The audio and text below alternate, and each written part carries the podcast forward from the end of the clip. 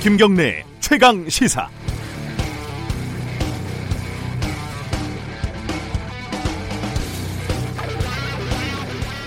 자유한국당이 유튜브에 애니메이션을 하나 올렸습니다. 벌거벗은 임금님을 패러디해서 문재인 대통령을 희화화한 내용이죠. 당장 청와대에서는 이게 국격을 높이는 일이냐 이렇게 반문을 했고, 민주당은 천인 공노할 내용이다, 바른미래당은 품격을 좀 지켜야 한다 이렇게 비판을 했습니다. 자유한국당은 표현의 자유에 재갈을 물리려고 하느냐 이렇게 목소리를 높였고요. 저도 그 패러디, 풍자 이런 데 관심이 있기도 하고 많이 만들기도 했었습니다. 심지어 검찰 조사를 받기도 했죠. 어, 평가는 각자 하겠지만은 한국당 말대로 표현의 자유는 보장이 돼야 하죠. 표현의 자유가 보장돼 있으니까 저도 한마디를 하면요. 일단 제가 영상을 보니까 구태의연합니다. 벌거벗은 임금님, 그리고 그 전에 조국 장관을 패러디한 양치기 소년, 제목만 보면 이거 안 보신 분들도 무슨 내용인지 딱 이백 퍼센트 예측이 가능하지 않습니까? 실제로 보시면은 내용도 뻔합니다. 이건 좀 아닙니다. 이 임팩트가 별로 없어요. 그리고 대통령을 처음 등장시키면서 바로 죽이면 어떻게 합니까? 앞으로 어떻게 다시 등장시키려고요? 오늘만 장사를 하고 말 건가요? 제가 이 동영상 책임자라면 절대 업로드할 품질이 아닙니다. 돈이 좀 아깝습니다. 이런 거 만들려면 전문가한테, 선수에게 제대로 맡기던지, 아니면 잘하는 걸, 아니 잘해야 하는 걸 열심히 하는 게 좋을 것 같습니다. 시월 이십구일 화요일 김경래 최강시사 시작합니다.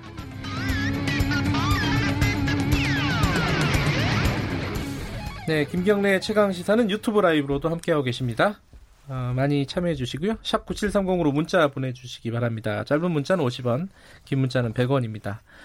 스마트폰 애플리케이션 콩 이용하시면 무료로 참여하실 수 있습니다. 구월, 아, 시월 이십구일 화요일 주요 뉴스 브리핑부터 시작하겠습니다. 고발 뉴스 민동기 기자 나와 있습니다. 안녕하세요. 안녕하십니까. 어, 국회가 잘, 뭐, 조국 장관 사퇴 후에 돌아가긴 돌아가는데 여전히 뭐 시끄럽습니다. 네. 이번에는 공수처법, 그러니까 사법 개혁안이죠.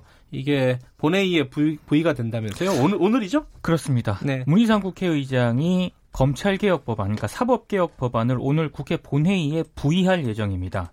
부의가 이게 토론에 붙인다, 뭐 이런 뜻이더라고요. 그렇습니다. 예. 예. 만약에 이제 본회의에 부의가 되면은요, 국회가 본회의 논의를 시작하게 되고, 네, 육십 일 이내에 법안을 본회의에 상정해서 표결 처리를 할 수 있습니다. 네. 어제 문희상 국회의장이 교섭단체 삼 당 원내대표와 회동을 가졌는데요. 사법개혁 법안 처리를 논의를 했습니다만 합의에 이르지 못했습니다. 네. 만약에 문 의장이 부의하기로 하면 오늘 오전 중에 국회 법사위에 부의를 고지하는 공문이 발송이 됩니다. 네. 다만 표결 절차에 바로 들어가지는 않을 것으로 보입니다. 부의 이후에 육십 일 이내에 상정을 하게 돼 있지 않습니까? 네. 이 기간 동안에 여야 합의를 유도할 가능성도 있는데요. 현재 별도로 논의 중인 선거제 개편안을 함께 상정할 것이다, 이런 관측도 나오고 있는데 자유한국당이 강하게 반발을 하고 있습니다. 자유한국당은 뭐 법적으로 뭐 만약에 부의를 하면은 뭐 헌법소원이라든지, 그렇습니다, 뭐 여러 가지 조치를 취할 것 같아요. 그 어, 민주당이 근데 이제 표결 처리를 바로 하겠다는 건 아니고요. 그렇습니다. 네. 어, 지금 북한에서는 금강산 관련해 갖고 시설 철거하겠다 뭐 이러고 있었잖아요. 우리가 네, 지금 실무회담 열자고 역제안을 했습니다. 통지문을 받은 지 사흘 만에 어제 이제 금강산에서 당국 간 실무회담을 열자, 이런 내용의 통지문을 발송을 했는데요. 실무회담을 우리 정부가 요청을 한 것은 적극적이고 포괄적으로 금강산 관광 문제를 논의하려는 그런 목적이 좀 포함이 된 것 같습니다. 근데 북한이 실무회담 개최 제안에 응할지는 좀 미지수인데요. 김정은 국무위원장이 현지 지도에서 직접 지시를 한 내용이지 않습니까? 네. 이걸 단시일 내에 뒤집기가 현실적으로 어렵다, 이런 전망이 나오고 있는데요. 한편에서는 이 수천억을 투자한 현대 아산의 시설을 일방적으로 철거를 하게 되면 다른 외국 투자자에게 나쁜 선례를 남길 수도 있기 때문에 결국에는 실무회담에 나올 것이다, 이런 전망도 있습니다. 상식적으로 생각하면 철거를 하기가 쉽지 않을 것 그렇죠. 같은데. 예. 삼 부에서 어, 북한 전문 기자와 함께 좀 자세히 알아보도록 하겠습니다. 어제 이 소카, 그러니까 뭐 타다라는 서비스를 제공하는 업체 대표죠, 그 기소가 됐습니다. 네. 검찰이 이 타다가 불법이라면서 이재웅 소카 대표를 불구속 기소했습니다. 네. 그리고 운영회사인 자회사가 브이씨엔씨인데요. 박재욱 대표도 함께 불구속 기소를 했거든요. 그러니까 검찰은 면허 없이 여객 자동차 운송 사업을 하고 법률에서 허용하지 않는 유상 여객 운송을 했다, 이렇게 판단을 하고 있습니다. 네. 지난 이월 서울 개인택시조합 전 현직 간부들이 이재용 대표 등을 여객자동차법 위반 혐의로 서울중앙지검에 고발을 했거든요. 이제 이렇게 판단을 한 것 같습니다. 네. 검찰은 국토부에 타다가 합법인지 묻는 의견 조회를 했다고 하는데요.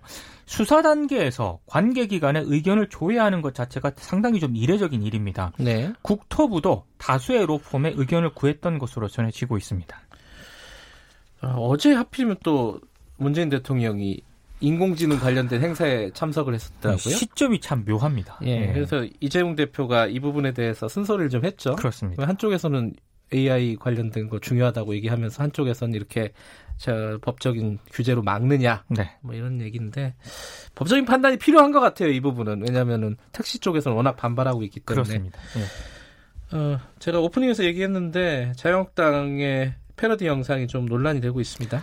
어제 당 마스코트 오른소리 가족 제작 발표회를 개최를 했는데요. 네. 문재인 대통령을 동화 주인공 벌거벗은 임금님에 빗댄 영상을 공개해서 좀 논란이 되고 있습니다. 네.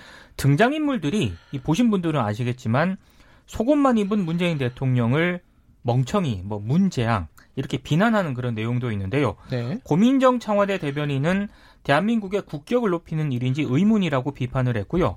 더불어민주당 이해식 대변인은 관련자 문책과 자유한국당의 사과를 요구를 했습니다.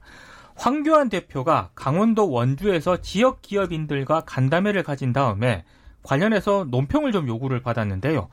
정부가 듣기 좋은 소리만 듣지 말고 쓴소리도 들었으면 좋겠다는 취지다, 이렇게 반박을 했습니다. 네. 근데 지금 자유한국당 내부에서도 당의 품격을 스스로 깎아먹고 있다, 이런 비판이 좀 제기가 되고 있습니다. 지금 제가 보니까 어, 조회수가 한 십만 건이 안 되더라고요.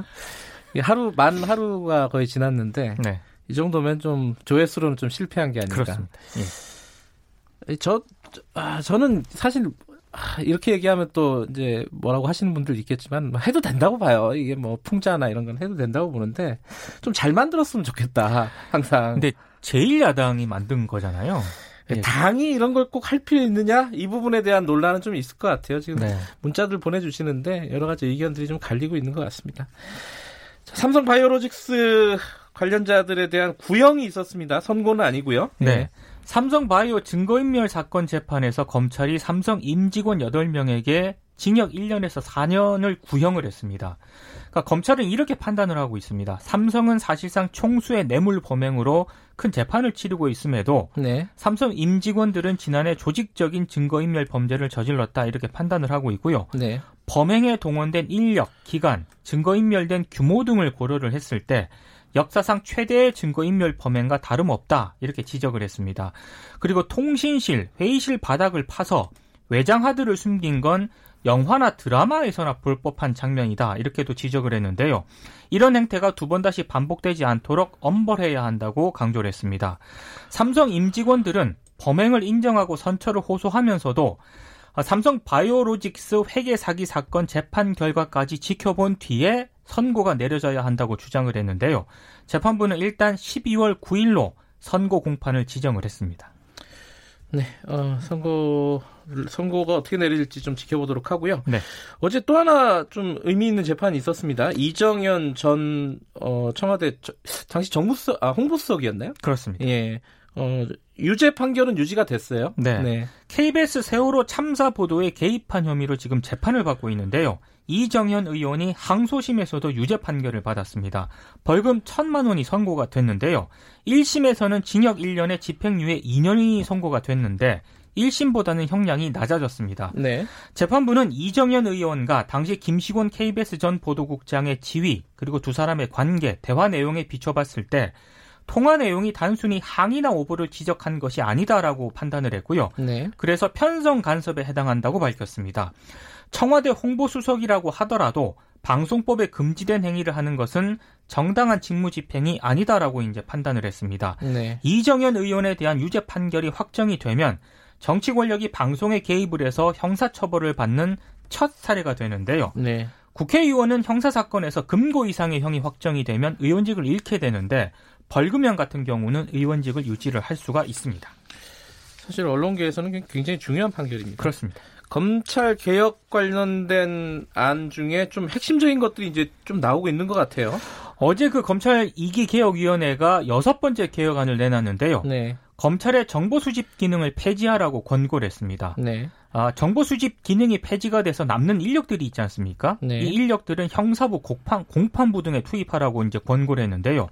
그리고 동향 파악 목적의 정보 보고도 폐지하라고 권고를 했습니다. 정재계와 사회단체 등의 동향을 파악해서 얻은 정보가 하명 수사로 이어져서 대검이 직접 수사 권한을 유지하는 수단이 될 수 있다. 이런 점을 지적을 했는데요. 현재 대검이 수사정보정책관실 소속 서른네 명의 검사, 수사관 등을 활용을 해서 범죄 정보 등을 파악하고 있다는 게 개혁위의 판단입니다. 검찰은 문무일 전 검찰총장 취임 이후에 동향정보 수집을 없애고 범죄 정보 검증을 강화하는 방향으로 바뀌었다. 이렇게 해명을 하고 있습니다. 경찰도 마찬가지고 이 정보 수집 관련된 조직을 어떻게 개혁할 것이냐. 이거 굉장히 중요한 부분입니다. 핵심이죠. 그렇죠? 예. 오늘 소식 잘 들었습니다. 고맙습니다. 고발뉴스 민동기 기자였고요. 김경래 최강시사 듣고 계신 지금 시각은 일곱 시 삼십육 분입니다.